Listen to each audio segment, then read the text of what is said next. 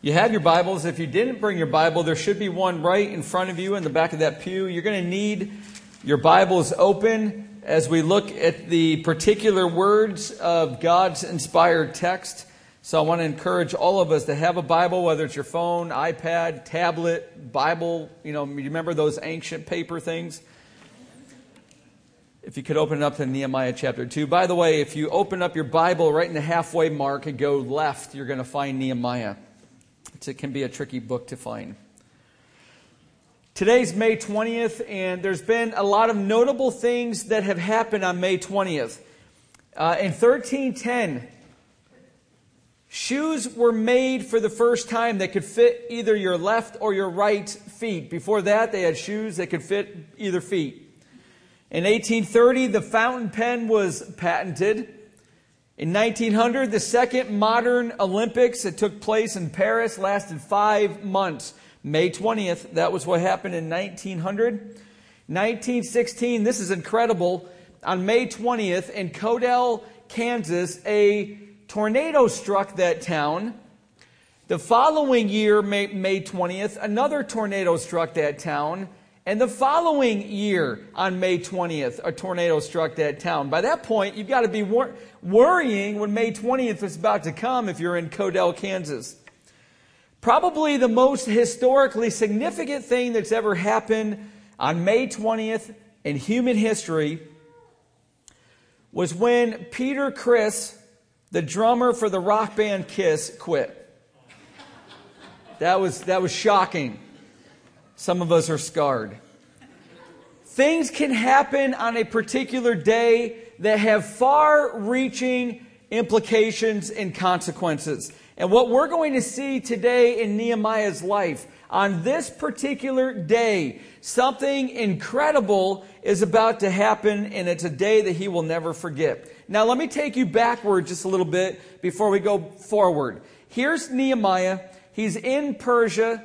He's in exile. He's serving the Persian king Artaxerxes, and a group of men come from Judah back home, 800 miles to the west and south, four months of a walking distance, and they report to Nehemiah because he asked, How are things going at home? They said, The people of Judah, the people of Jerusalem, and the city, they're in great trouble and shame.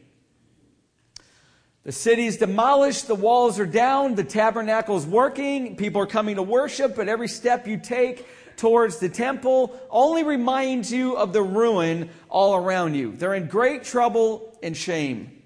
And it broke Nehemiah's heart. Now, immediately think of somebody in your life whose life is a mess. Does it break your heart? Do you grieve for them? It may be on a different level. Some may weep, some may just feel terrible. Does it break your heart? Do you grieve for them? Well, for Nehemiah, it did. And it moved Nehemiah to say, I need to do something about this. Lord, what is it you want me to do? And so here's what Nehemiah did. He begins to go to, to God in prayer and fasting. And we looked last week, the slides behind me, if you forget these five parts of Nehemiah's prayer. First, he elevated God. God is Yahweh. He's the faithful covenant keeping God, and he's Elohim. He is sovereign, sustainer, ruler over all. And he elevates God to his proper place, and then he invites God's attention. God, look at me, pay attention to me. I'm so passionate for the people of Jerusalem that I'm asking that you give me your ears and you give me your eyes. But remember, when God swings his holy gaze upon your life and he gives you his attention, then what's going to be revealed are things in your life that are displeasing to him. And it moves Nehemiah to see the sins in his own life, to see the sins in his people's lives. And he begins to confess. And you remember last week we saw confession's a double layer cake. Right? One layer is acknowledging and agreeing with what God's saying. The first thing you do in confession, friends, when God shows you your sin, you've got to agree with Him. God, I see it. I acknowledge it's in there. It's displeasing to you. And then the second layer of that cake is, what am I going to do with it? Well, you've got to cast it. That's what confession means. Throw it upon God. Give it to His mercy. Let God plunge it beneath His blood and forgive us and bring us clean. And then after you confess, listen, if you can see your sin, but you can't affirm God's grace, you're in a boatload of problem. That will drive you to despair, brother and sister. When you see your sin, you've got to be able to affirm God's grace because His grace and His mercy is always greater than your sin. Always greater than my sin. And so you reaffirm, God, I know you love me. I know I'm your child. I know you're my God. I know you'll forgive these. I know your mercy's like a racehorse waiting for the gate to drop. It wants to forgive and cleanse and restore. After those four, then Nehemiah says, But Lord, I have a petition. I have something to ask. Would you do this for me? And what he's praying is, will you Will you work to restore your people? Will you work to repair your city? And God is about to answer that prayer, and this is the day that He is going to do it. We're going to see that today, but here's what we're going to see. We're going to see four marks of a servant leader. If God's going to use you to rebuild somebody's life, if God's going to use you to restore a ruined wall around somebody's life, then you've got to know these four heart qualities because they're present in Nehemiah. They've got to be present in us as well. And here's the first mark of a servant leader servant leaders learn how to wait. God's servants wait. You see, before Nehemiah learned how to lead, he learned how to serve. He was a cupbearer. We're going to look at that a little bit more deeply.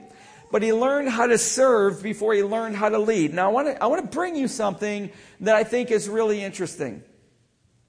Because in the world, there's a ladder. You know it. You might be on it. And that ladder is called the corporate ladder. And that ladder has rungs on it. And that ladder only goes one way. It goes up. That's the corporate ladder. How do I get the promotion? How do I get the better job? How do I get more authority? How do I get more money? How do I get better perks? The ladder goes one way. God has a ladder too. Except his ladder goes the other direction. If you're going to be used by God to lead in his kingdom, then God's ladder goes down. His ladder descends. On his ladder, you go rung by rung towards the bottom. Well, I don't know if I believe that, Tim. Well, here's what Jesus says. If anyone would be first, he must be last of all and servant of all. You want to be a leader in God's kingdom, you're going to have to go down. And this is the model of Jesus Christ. You know Philippians chapter 2, Christ Jesus though he was in the form of God. Friends, listen, he's at the top of the ladder. There, there's not another rung above that one. He is God. He's in the form of God, but he did not count equality with God a thing to be held on to. He didn't hold on to that rung and unwilling to let go, but he made himself nothing. Here we go, downhill, taking the form of a servant. You want to be a leader in God's kingdom, a restorer of lives, a repairer of streets, then you've got to see that before he'll use you as a leader, he'll train you as a servant. And without exception, friends, servant training is God's work and in helping us to learn to wait. There's no exceptions to this. If God is training you to be a leader, He's going to train you first to be a servant and and a central part of God's servant training is training us to learn to wait on God. Now, here's what Nehemiah prayed. Look into chapter 1, verse 11. Here's what he prayed God, give success to your servant. Look what he says today. Give success to your servant today. Now, this is in the month of Kislev. The month of Kislev in the Hebrew calendar is mid November to mid December. And then we turn the page and you get to chapter 2 and we read in verse 1 in the month of Nisan. In the month of Nisan, Nisan is four months later. This is why I like the Living Bible's translation here because here's what the, the Living Bible says one day in April, four months later. Four months Nehemiah has been praying. Let your servant have success today. Four months, he would get up every morning. He would pray that today would be the day. He would go to bed that night saying, God, may tomorrow be the day. His faith constantly being affirmed. His faith constantly be remembering that God has, a timetable that is not ours. Four months. How, do you, how well do you do, friends, in waiting? I mean, honestly. Now, think through that a little bit. You don't come to church to put your minds in neutral. Don't do that. That's, that's not beneficial at all. So, interact with me. Think of something that you have to wait for right now. What are you waiting for right now? For most of us, it's difficult. I mean, we do have microwaves. Can anybody my age and younger remember not having a microwave. I remember not having a microwave, and I remember getting one, and my dad saying, We're all going to die of cancer. we have microwaves, we have fast food, we've got blazing Wi Fi. Honestly, listen, you're all a bunch of internet geeks like me. Is anybody's Wi Fi fast enough? It's not. And we've got Amazon two day shipping. You ever order something and you're going to learn it's going to be seven, ten to 10 days before you get it? It doesn't it just drive you crazy? You, you'll spend that $78, I think it is, for Prime membership a year because it'll promise you two day shipping. I mean, we don't like to wait. We go to Disney and we get fast passes. I mean, we just don't like lines. We don't wait well but to be a servant leader, you've got to learn to wait on God. His timetable is not ours. Maybe you're here this morning as a single person. And you've got so much love in your heart. And Lord, when will you bring me somebody to love? When will you bring me somebody that can love me? I so want to be in a relationship, and it doesn't seem like you're bringing anybody my way. Waiting is hard. Maybe you had a biopsy done this last week. And you don't get those results for seven to 10 days, and it spans a weekend, so it's nine to 12 days. And all the while, your mind is doing what mine did a year ago when I had to get CAT scans. Something was going on in my body. They didn't know what was going on. And I'm thinking all the way to the end how do I leave letters to my children? How will I do the best I can to help Denise be prepared for this? I mean, your mind just goes to the utter limits when you've got to wait. It's difficult.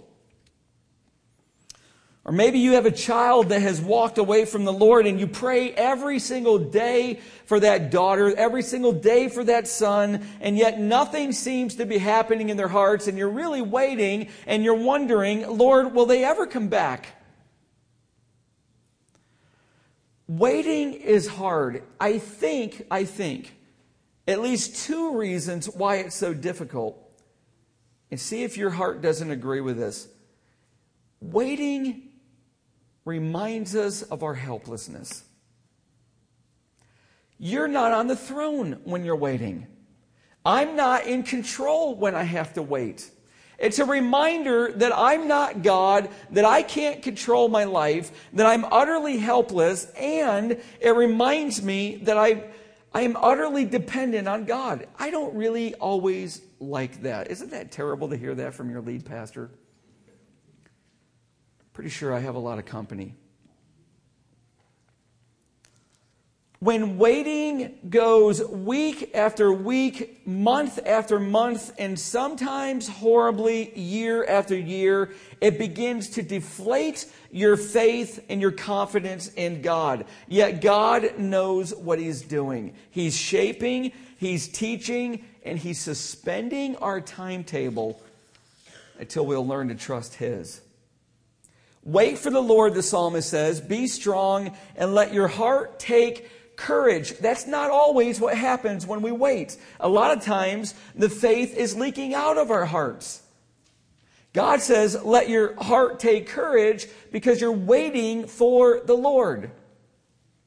Indeed, none who wait for you, God, shall be put to shame. Psalm 25. Listen, if you're waiting, if you're in the waiting room right now, you've got to have your faith restored. You won't be put to shame. God will move when God wants to, and when He moves, it's going to be satisfying. Ecclesiastes says, that there is a time to break down and there is a time to build up. So you've got somebody in your life, you see the ruin in their life, you see the mess that they've made of their lives, and your heart begins to break, your heart begins to grieve, yet you know you can't shoot first and aim later. That's almost always a mess. So you begin to pray, God, what do you want me to do in the life of my friend? What do you want me to do to help repair their walls? And God doesn't answer day after day. But your heart's still breaking week after week. Waiting is difficult. It suspends our timetable and it gets us to reorient on God's timetable. Now, Nehemiah was a waiter. Now, go back to verse 11 again, if you would, one more time in chapter 1. Here's what he tells us. Listen, chapter 1 through 7, chapters 1 through 7, his diary. These are diary entries. And he gets to the end of chapter one, and then he finally, like a PS, says, Oh, yeah, I'm the cupbearer to the king. Well, what's a cupbearer to the king? Most of us know the cupbearer tastes the wine, making sure it's not poisoned. Well, let's, let's go a little further into the cupbearer's life because there's a whole lot more in the life of a cupbearer than that.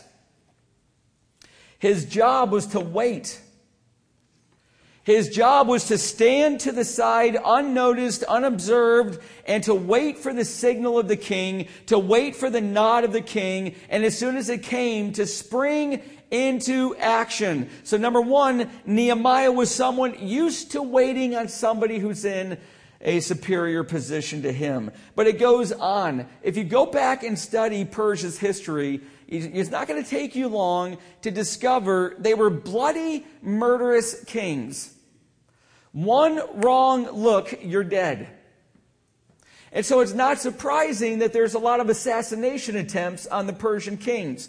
So of course they would try to poison the wine. So Nehemiah is the shield bearer. His job was to take a little of the wine, pour it into a glass, drink the, the wine, and if he didn't fall over dead, then the king would get his wine. Now there's more to that than that. That part I think we all pretty much knew. It goes beyond that. Nehemiah's job was to know his king so well that he would know what type of wine the king would want, when he would want his wine, and what, what what season the wine should be. He, he learned his king so well that, his, that he could serve his king that well. But even more than that, a cupbearer would stand in the presence of the king all the time. So he would become a confidant. He would be act, he would have access to incredibly secret private information and the king would begin to turn to him. He was a king's counselor. Listen, don't think drinking wine is all the cupbearer does. He's the king's counselor. In fact, his position and authority goes like this. King of Persia, Prince of Persia, cupbearer. He's third in authority in the mightiest nation on the planet.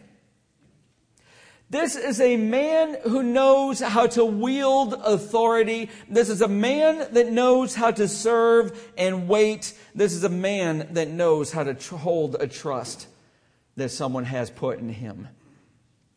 And month after month goes by. And this ladder of success, listen, Nehemiah is on the third rung. Only the prince and the king are above him. He's not going to get higher than this. And yet he says, Lord, what will you do for me? And a plan is forming. I want to go back to Jerusalem. I'm going to go down the ladder. I'm going to descend the ladder because I want to do something for your people. Friends, God's surgery. Now, please listen to this. And if you can write it down, do, or at least put it into your brain so it's not going to leave. God's surgery takes place more often in the waiting room than in the operation room. If you want to know what God's doing in your life, then watch what your heart does when you're forced to wait. Because He's squeezing your life. He's squeezing your heart in the waiting room and he's doing surgery and what's coming out of you, all of that irritation, all of that frustration, all of that impatience, all that anger, all that impetulance, all of that's coming out so you can begin to see and begin double layer caking it right to God, acknowledging it and throwing it and plunging it beneath his blood. God, Nehemiah is praying, I want you to act now. Give success to your servant today. And God's saying, I know you do week after week and month after month, but trust me and wait. I'm doing a work in your heart. You're not ready yet. Listen, if we're ready, God would answer it. The fact that God hasn't answered your prayer says you're not ready, and the people that you're rebuilding is not, are not ready. The first thing you need to know in Nehemiah, the mark of a servant leader, is that he knew how to wait. The second thing is that God's servants trust. God's servants trust. You know, it's not usually very difficult if you've got eyes to see, if you look closely enough, to look beyond the happy face that people put on to their crushed and broken heart. How many of you don't, you don't, rhetorical, you don't need to raise your hand. How many of you had somebody ask you or you asked somebody, how are you doing? And quite honestly, you really weren't that concerned with the answer. That's happened already today for a lot of us. And they, people are trained to smile. When's the last time you asked on a Sunday morning, How are you doing? And they said, Oh, you know what? I about jumped off a bridge this week. My life fell apart. I don't know how I'm going to go on living. I don't think I can do it. Well, you might argue that's not even appropriate in the context of a Sunday morning coming to worship. Maybe. But I'm telling you that if it's not too difficult to be able to hear somebody tell you, I'm doing well, and to look a little more closely and see what's really going on in their heart. It comes through their face. This is what Proverbs says a glad heart makes a cheerful face but by sorrow of heart, the spirit is crushed. You can see beyond the face to the heart. There's a lot of times that I will see many of you on a Sunday morning and I'll say, How are you doing? And there's a little glimmer in your eyes when you tell me I'm doing well. And I'll say, Really? Are you really doing well? And all of a sudden, lots of times, tears just start to flow. Our faces betray our hearts. You're going to see this in action in Nehemiah's life. It's the month Nisan, it's in April. And by the way, that's the Hebrew month. The Persian calendar, it's the beginning of the year. This is the new year. This is the new year celebration. This is likely either the day or the week or the month where all of Persia is celebrating their great success as a kingdom. It's a time of great joy and a time of great hope. In fact, the Greek historian Herodotus, who lived during this period of time, he wrote this about the, the Persian New Year celebration. He said this, no one who asked a boon that day at the king's board should be denied his request. In other words, if you can gain access to the king during the New Year celebration, whatever you're going to ask him, he's going to give. That's part of the custom of the, of the Persian New Year. And if this day, which I think it was, if it's during the happiness of the New Year celebration when everybody's celebrating and there is no sadness, all of a sudden, the grief in Nehemiah's heart becomes a glaring torch for King Artaxerxes. Verse 1 Now I had not been sad in his presence. And the king said to me, Why is your face sad, seeing you are not sick?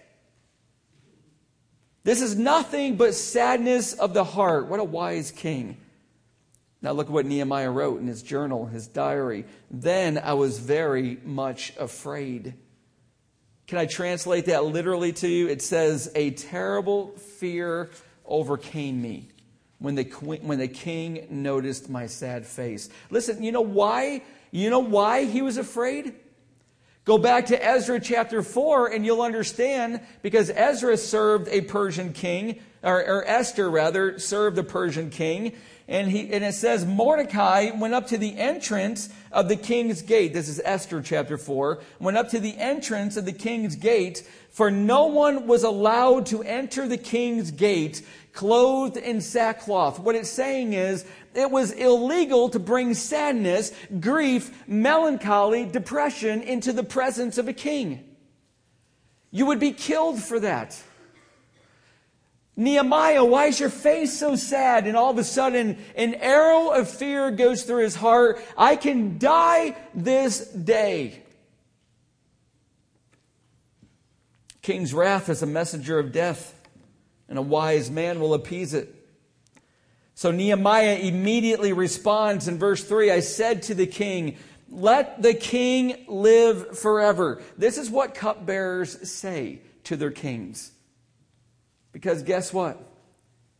If somebody slips poison into the drink and it gets by you and kills the king, guess who's next to be killed? You want the king to live a very long life. Let the king live forever. It is royal courtroom standard reply. But look what he says. He explains his sadness as centering on the ruin of the city where his ancestors were buried. Here's what he says. Why should not my face be sad when the city, the place of my father's graves, lies in ruins? And if you're like me, I'm going, what is he talking about a cemetery for? Listen, I'm from DeRuyter, New York, a little farm town in central New York. And we have a cemetery. We have no traffic lights. We have a cemetery.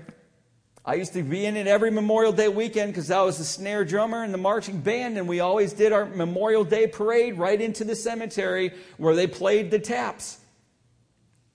So I'm pretty well acquainted with the seminary in DeRuyter, New York, but I'm pretty sure not once has my heart ever grieved for the cemetery. Now, a little bit, I guess, because my brother, John, Whenever a tree drops in the cemetery, they call my brother John. He cuts it up and carts it out, and then I have to go split it. And it's always old growth trees at about 60 inches in diameter. So I guess I grieve over the cemetery because I hate splitting that kind of wood. And my brother also, his job is when somebody dies, he takes his backhoe, rides it through town, digs the grave, they bury the person. That's what my brother does back home. But not once has my heart broken over DeRuyter's cemetery. So why is Nehemiah's heart going in this direction that the place of my father's graves lies in ruin? And you might be thinking, why is he talking about the graves? Nehemiah, friends, is wise. And he knows something that most of us don't and that Persians revered their ancestors. Their graves were sacred places of worship. Dead people to Persia were meant to be elevated, were meant to be revered. These places were places you would go. They would decorate graves. They would honor their dead. He doesn't mention Jerusalem by name. Look at your text. There's no way he's going to mention Jerusalem. That's a rebellious city of seditious Jews. He won't mention Jerusalem. He, he instead he plays on the heartstrings of Artaxerxes. And all of a sudden, you might be thinking that's manipulation. There's a lot of times that occurs in the Bible from wise, shrewd people. And the king responds in verse 4. The king said to me, What are you requesting? Here's the situation, king. What are you requesting, Nehemiah? And look what Nehemiah does. So I prayed to the God of heaven. Haven't you done that? You ever been in an, a near accident where time seems to slow down? And in the midst of it, somehow you can throw up a prayer to God God, help me. You ever gotten terrible news and you've got to react to it quickly? You don't have a choice. God, help me while you're still in movement. You don't have time to get to your prayer closet. You don't have time to get to your knees. But do you have time to throw to God, God, help me? That's what Nehemiah does. And it's okay to do. But I wonder what he was praying. I mean, maybe he was asking God to steady his frenetically beating heart. Maybe he was praising God because he could see this is the day I've been praying for months. And now the king's saying, What is it you want me to do? The day of my success, God, you've brought it. Maybe he's appealing to God to bless his request and to direct the king. He knows Proverbs 21 that the king's heart is a stream of water in the hand of the Lord. He turns it wherever he will. He knows these things. Nehemiah knows what Hudson Taylor will one day write that it is possible to move men through God by prayer alone. That's an incredible statement. What robust faith in this. You can move your boss through prayer, through God by prayer alone. You can move your unsaved spouse through God by prayer alone. We have a family in our church whose son was dating a woman that they knew this is not the wife that God wants for him. It was disaster in the making. And they began to pray day after day, assaulting the throne of mercy with their prayers, saying, God, remove her from his life, protect our son. Listen, if parents don't know through discernment who you ought to marry, then who does? It is their job from God to train up your child in righteousness.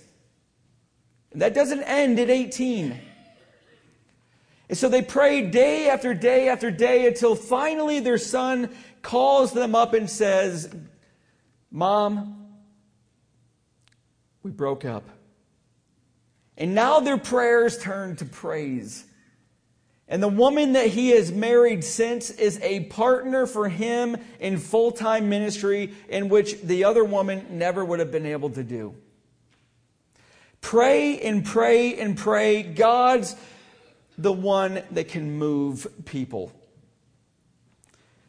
In the 1950s, an article appeared in a Russian newspaper. It says this If you meet with difficulties in your work or suddenly doubt your abilities, think of him, Stalin. And you will find the confidence you need. And if you feel tired in an hour when you should not, think of him, of Stalin, and your work will go well. And if you're seeking a correct decision, think of him, of Stalin, Joseph Stalin, and you will find that decision. That's communist version, atheistic communism's version of prayer. It's what we ought to do in these flare prayers. It's what we ought to do when we're on our knees and in our, in our prayer closet. Lord, I don't know what to do. I'm just praying that you will clear the fog, give me a plan, give me direction, and bring me my day of success. And finally, that day comes. And we learn the, fir- the third mark not only waiting and not only trusting God's servant's plan. You know, there's a reason that Nehemiah wrote a side note in his diary. You look at your text and you'll see it. It's puzzling, it's bizarre, it seems out of place. Like what it says the queen sitting beside him. Well, if you believe what I believe, and I hope you do, that every single word in the Word of God is inspired by God Himself, He breathed it out. He wanted this phrase into the text. Then we've got to, we've got to do justice with it. We've got to chew on it. We've got to struggle with it. Why does Nehemiah write, the queen sitting beside me? Or beside him, the king? Well, I don't think I'm going to give you the full answer, but here's part of it. You ready? It's indicating that this is now a intimate and intimate setting. The queen doesn't preside over courtroom affairs. If the queen is next to her husband, then it's an intimate setting. Likely the queen, the king, and Nehemiah serving them and waiting on them. It's an opportunity now where the king's hearts are down, his, his, his defenses and his walls are down. He can hear. There's more of intimacy that's in the room at that moment. And we know from historical records that King Artaxerxes, this king, was incredibly influenced by women. That's all through the history of this Persian king. And all of a sudden, it begins to move us to think, and let me speak to you, ladies, wives especially. You do know, right? You do know the power that you have when you wield it wisely. I mean, think of Queen Esther also married to a Persian king, who through her wisdom saves the entire Jewish people from extinction. Think of Abigail, the wife of that foolish man Nabal, who pleads with David, who's on his way to kill her husband, pleads with David, prostrates herself before him, and saves her husband's life. Ladies, when your husband faces great decisions and stress is all around him, do you use your influence wisely? Unlike Job's wife, who counseled him to curse God and just die. They're in a private setting. The queen is there, and whatever influence she's exerting, listen, it's likely filling her husband's heart with grace and favor. And ladies, there's your power in your husband. You have the power to fill your husband's heart with grace and favor when you wield your influence wisely. In verse 4, we're still faced. Nehemiah is still talking to the most powerful man on the planet. Listen, you know you're dealing with somebody that's used to authority, someone with a lot of power, when even their questions are in the form of statements. Look at verse 4. Then the king said to me, not asked me, the king said to me, What are you requesting? This is a man of power. And how devastating would it have been if Nehemiah answered his king's statement slash question with this You know, I don't really know, Artie. I haven't really made a plan. But I've got a lot of faith and I've been praying for four months and I'm sure God's going to do something. Listen, if that was Nehemiah's response, I guarantee you he never would have had another opportunity with King Artaxerxes. Waiting on God is not about wasting time any more than making good plans is a lack of faith. It's not the evil, creeping influence of godless corporate practices to make plans. Servants of God plan. They have goals. They know their mission. They're single minded for it. Reminds me of 1958 World Series. You've got two men who are famous. You've got Yogi Berra, he's catching, and you got Hank Aaron, the power hitter. And Yogi, the catcher for the Yankees, he's always talking. You know the stories. He's always chattering behind the plate. He's always trying to motivate his teammates, and he's always trying to distract the batter. You got Hank Aaron, who is a power hitter, and he comes up to the plate, and Berra says to him, Henry, you're holding the bat wrong. You, you got, you're supposed to hold it so that you can read the label or you're going to break your bat. Aaron didn't say a word to him. And the next pitch that came over the plate, he hit it for a home run into the left field bleachers. He rounds the bases first, second, third. He's on his way to home and he jumps onto home base and stops. This is a true story. And looked right at Yogi Berra and he says these words. Get on the internet, you can confirm it. He says, I came up here to hit, not read.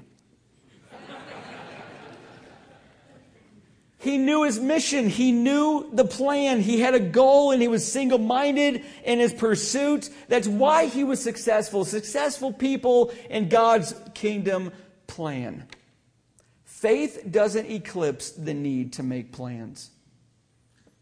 And the same with Nehemiah. He was waiting for God for four months. And during that four months, Nehemiah is creating. The fog is dissipating. He's seeing it clearer every day. And when the king finally asked, when God finally gave him the day of success, Nehemiah had a plan ready to present. And he gave it to the king. How long will you be gone? Verse 6. And when will you return? These are specific questions. Tell me how long, Nehemiah, that I'm going to have to lose you. You're my shield bearer. I finally created a trust for you. I'm not letting you leave lightly. When are you coming back? And Nehemiah, it says in his journal, it pleased the king to send me, circle when, underline the word when, when I had given him a time. The king was pleased when he saw the specific plan that Nehemiah had created. Listen, if you got all these heart desires, you got all these ambitions, you got all these dreams, and you don't have a plan that God has birthed in your heart, how to rebuild and restore people's lives, you're not going to gain the audience. But then we get to the riskiest part of the plan. Here's what he says, verse 5 If it pleases the king, Nehemiah says, Give me letters. In other words, I've got to pass through a lot of regions. I've got to pass through a lot of your, your, your empire countries. And there's governors in there, and they don't let people pass very easily. And I'm going to not, I don't want to pay the tariffs and the taxes. I need letters to gain me passage.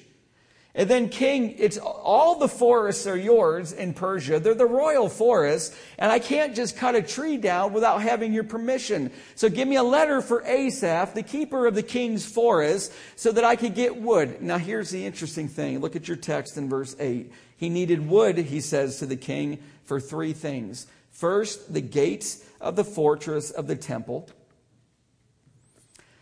Secondly, for the wall of the city. And third, for the house that I shall occupy. Did you notice the middle one?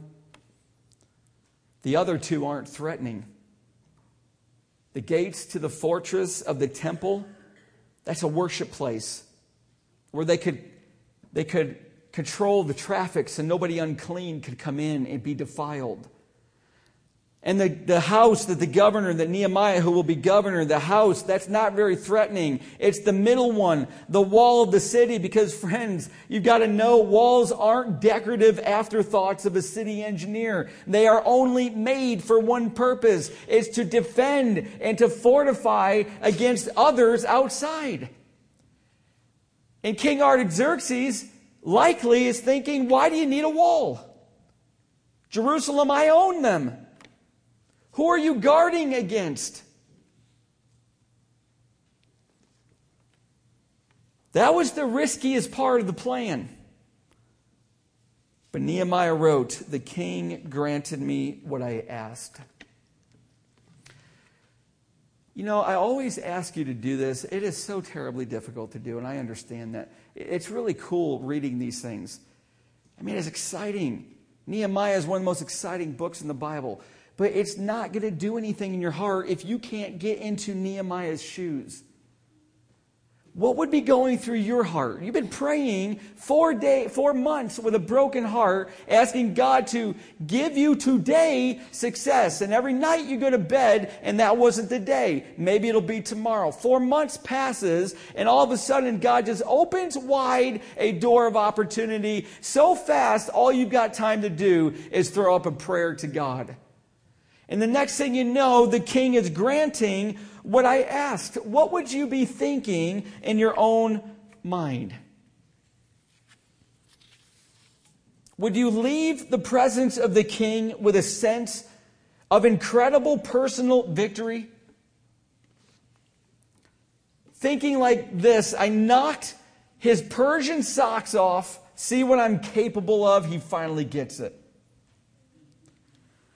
That would be a disaster of the highest order if Nehemiah left the presence of the king thinking those thoughts because God's servants finally testify. Look what he wrote. For the good hand of my God was upon me. This is a brilliant man. You're not going to find too many people in the Word of God that are a better leader than Nehemiah, a better tactician, a better planner, and a better, a more robust faith than Nehemiah. But he refused to take the credit. He wrote, For the good hand of my God was upon me. And what we're learning, fellow wall builders, what we're learning, servant leaders, is this. Anything, anything that succeeds in our lives is ultimately owed to the grace of God. Listen, if you've been promoted,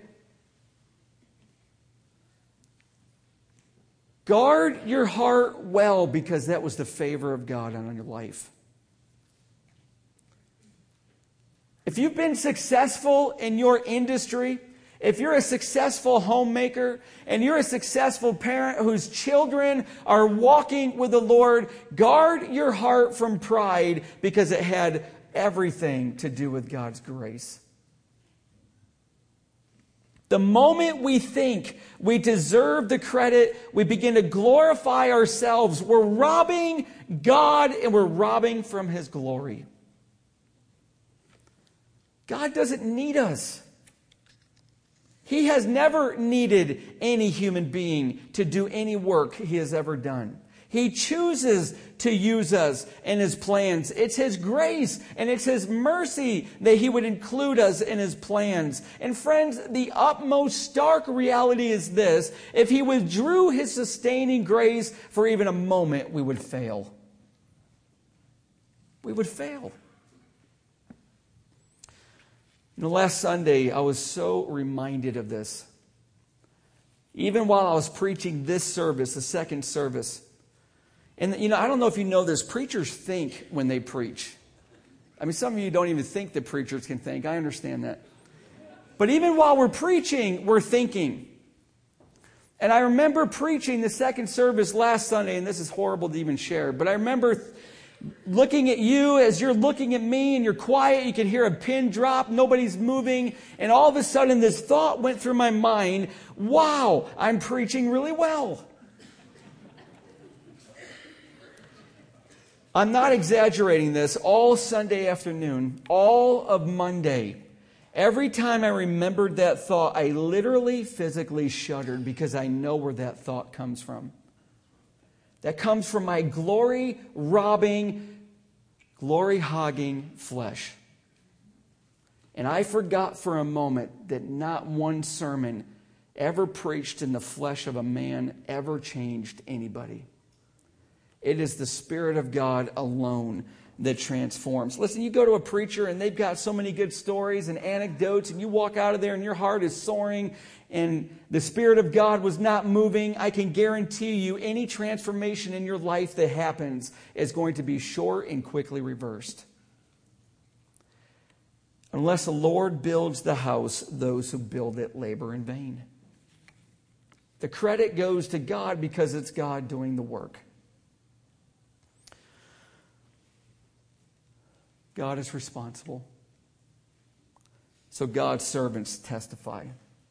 You know, the goal as I end in studying the book of Nehemiah, listen, I'm telling you, I've already said it, Nehemiah is unbelievable. There's not many men like him, not even in the scriptures. But the goal of studying this book is not to end with the wonder at the man. It's to go through the man, Nehemiah, and end with the preeminence and the glory of God. Because when God says it's time to build, it gets done. Is he preparing you, friends, to be a wall building leader? Well, if he is, mark my words, see it in Nehemiah, he's going to teach you to wait. And you're not going to do it well, and neither do I. And he's going to teach you to trust him during that waiting room. That's where he does the surgery on your hearts. And he will help you dissipate the fog so that you can see his plan. And when it comes time for the day of success, you will be able to testify of God's good hand on your life.